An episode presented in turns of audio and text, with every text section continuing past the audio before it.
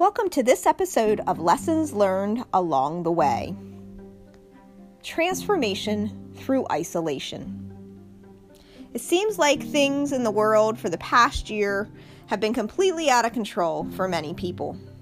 We have been told what we can and cannot do, should and should not do, and we've been given stay-at-home orders, had our non-essential businesses arbitrarily shut down, reopened, and shut down again, and reopened. And families have quarantine schooled their children online to keep some semblance of what they thought was normal, or think is normal, even today. But let me just say, I don't believe we are anywhere near normal. We've been told to wear masks anytime we leave our homes, to socially distance ourselves at least six feet, which I learned was the wingspan of a vulture. And we even have seen the tape on the grocery store floor pointing us in one direction only and keeping us six feet apart, just to be sure that we didn't forget. In a sense, we are losing part of our own identity, and, it, and to many, it's the end of the world as we know it. Or is it? Is it rather a time of transformation through isolation? We may not be able to have much control of what happens outside of our personal life, but this could be a time for the new you. Is this exactly what we need to make the world a better place? To make your world a better place? Only time will tell, but right now we've got some time, so let's think about it. Carve out a few minutes each day to think about the following questions. Remember, you do not need to know all the answers in life. You only need to know the ones that apply to you. Number one, what makes you feel valuable? And do you base your value on what others believe of you? Because I tell you right, right now to reflect on your own self-worth.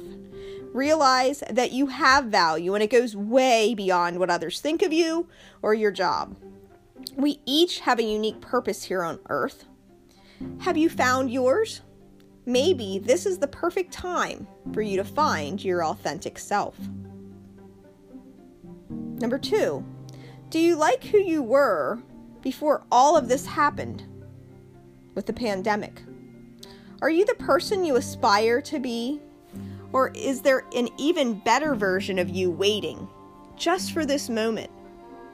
You see, it's never too late to start heading in a new direction, to a place where you want to be or are called to be.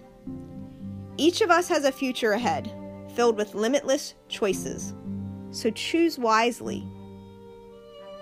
Number three, who are you today? Have you lost a part of your identity because of this pandemic, or are you finally getting a chance to see the real you? Reflect on the choices you've made and the places you've been. We are all on a journey. What story does your life tell? And what story do you want it to tell? Number four, who are you truly meant to be in this world? What is your purpose? Each of us has unique talents. What are yours? And where will you use them? Dream about what you would like to say you accomplished in your lifetime. Think about family, hobbies, business. Do not dwell on job titles and accolades, but what you've accomplished, the heart of what you've accomplished. Write down your new you resolutions with specific I will statements. Actions speak louder than words. Number five, who is most important to you? Who needs you the most right now?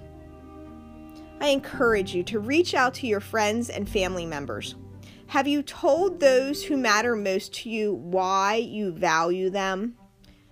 This is the perfect time to rebuild human relationships, and if you haven't built them already, it's the perfect time to build them. If you have children, take the time to teach them about life skills and the simple joys of the great outdoors. Take on the most important job you will ever have in life and be a parent. Transformation through isolation can be a wonderful time for us to find our authentic selves.